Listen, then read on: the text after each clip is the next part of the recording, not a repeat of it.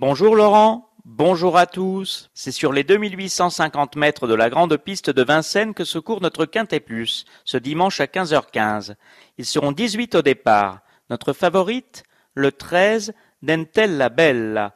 Bien engagée au premier poteau, cette représentante de l'écurie Marmion a une belle carte à jouer.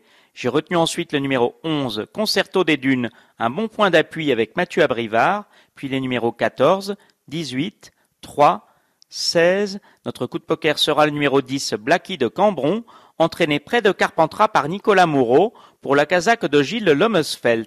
Une surprise de sa part n'est pas à exclure.